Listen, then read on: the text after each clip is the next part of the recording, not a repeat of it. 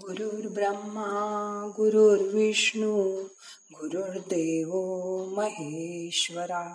गुरु साक्षात परब्रह्म तस्मै श्री गुरवे नमहा सुख. सुख कुठे आहे हे सुख? आपण ऐहिक सुखाचं साधन म्हणून पैशाला अनन्य साधारण महत्त्व देतो.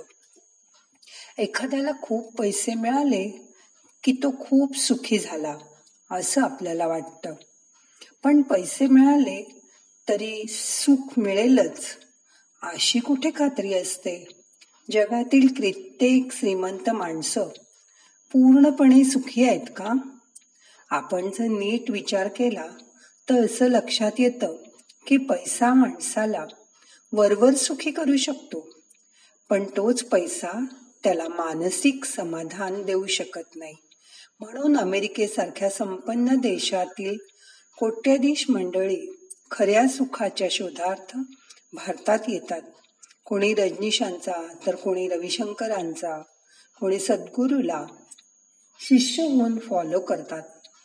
पण तिथेही सुख मिळेलच याची काही गॅरंटी नाही. सामान्य माणसाला प्रपंच सुखाचा वाटतो. पण साक्षी होऊन बघितलं तर लक्षात येईल की प्रपंच अस्थिर अनित्य आहे. त्यात वाटणारं सुख हे क्षणिक आहे. एक राजा होता. तो जंगलात शिकारी करता जातो. तिथे त्याला एक साधू दिसला. तो डोळे मिटून ध्यानस्थ बसला होता. राजा त्याला म्हणाला मी अनेक राज्य जिंकून माझ्या साम्राज्याचा खूप विस्तार केलाय. ठिकठिकाणून आणलेल्या जड जिवाऱ्यांनी माझा खजिना भरलाय. विविध सुंदरी माझ्या महालात आहेत. तरी सुद्धा मी पूर्ण सुखी नाही.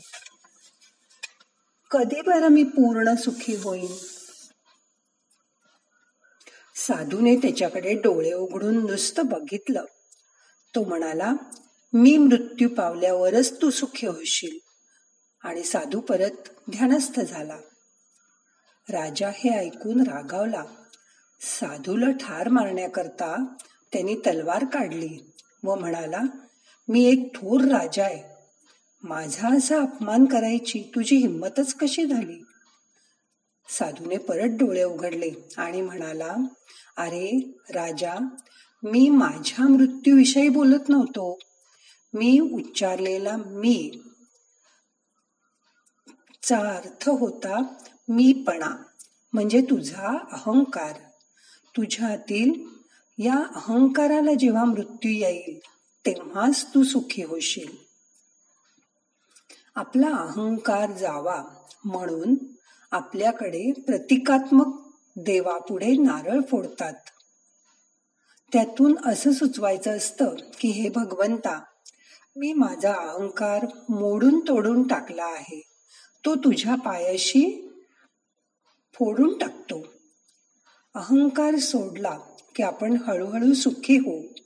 प्रत्येकाच्या जीवनात सुखाचे आणि आनंदाचे अनेक प्रसंग येत असतात. जेव्हा तुम्ही दुःखी व्हाल तेव्हा प्रत्येक क्षणी या घडून गेलेल्या सुखाच्या प्रसंगाची आठवण स्वतःला करून देत राहा. म्हणजे दुःखाच्या भावनांचा तुम्हाला थोडा वेळ तरी विसर पडेल. आज तिचा वाढदिवस होता.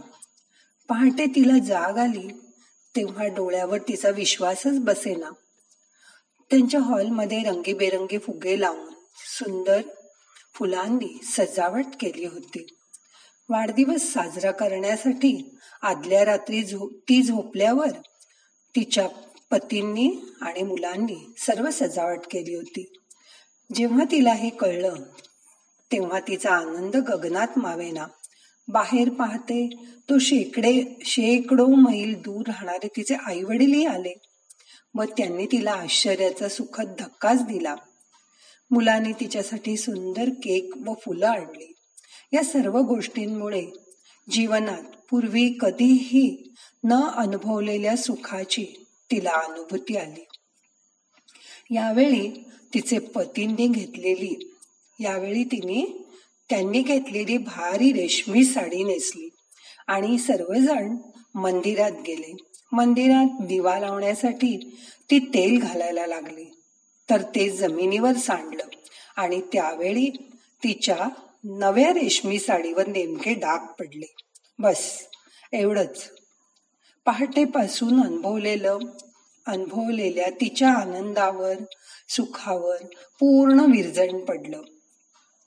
त्या तेलाच्या डागाने तिच्या मनावर इतकं वर्चस्व मिळवलं की काही केल्या तिच्या मनात दुसरं काही शिरतच नव्हतं. सगळे म्हणाले ठीक आहे जाऊ दे आता. नंतर ते सगळेजण तिच्या सुखासाठी जेवायला बाहेर गेले. सिनेमाला गेले. पण तिच्या महागड्या तिला महागड्या भेटवस्तूंनी सुद्धा सर्वांनी दिल्या. त्याच्यानी सुद्धा तिच्या मनातनं ते तेलाचे डाग काही जाईच नात संपूर्ण दिवसभर तिच्या मनाला नंतर सुखशांती काही मिळाली नाही. मग घरी आल्यावर तिची आई म्हणाली जाऊ दे आता त्या साडीचं डागाचं. मी आणलेली साडी तू नेस आणि हाच बघू मग आपल्या वाढदिवसाच्या आनंदापेक्षा ती साडी महत्वाची नाही हे तिला कळलं. जर आनंदी विचारा विचारांवर तुमचं चिंताग्रस्त विचार आरूढ झाले आणि आपले ठसे उमटवू लागले तर त्याच्या अगदी विपरीत सुद्धा घडणं शक्य आहे हे मनाला पटवायला आज शिका. आपल्या स्वतःच्या जीवनातला आनंदी क्षण आठवा.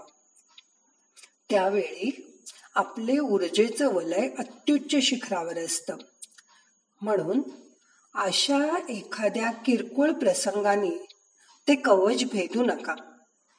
आपलं सुख आपला आनंद अभेद्य ठेवा.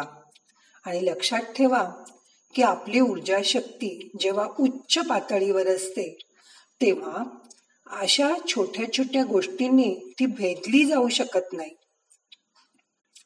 मग आज ध्यानात सुखी राहायचा विचार मनात कायम ठेवा. मग आता करूया ध्यान. मन शांत करा. आता ह्याच्यानंतर पुढे दहा मिनिटं ध्यान करा. हाताची ध्यान मुद्रा करा.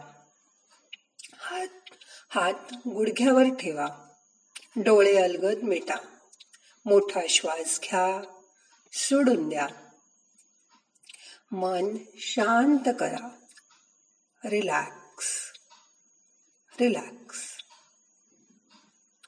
शरीर शिथिल करा. मन शिथिल करा.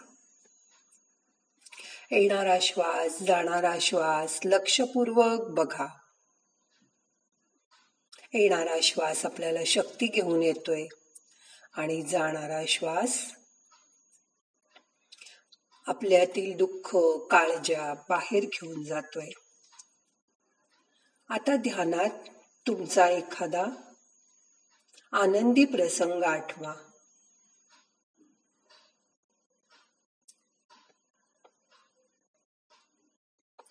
आणि ते सुख तो त्यावेळेचा आनंद कायम ठेवण्यासाठी मनाला तयार करा.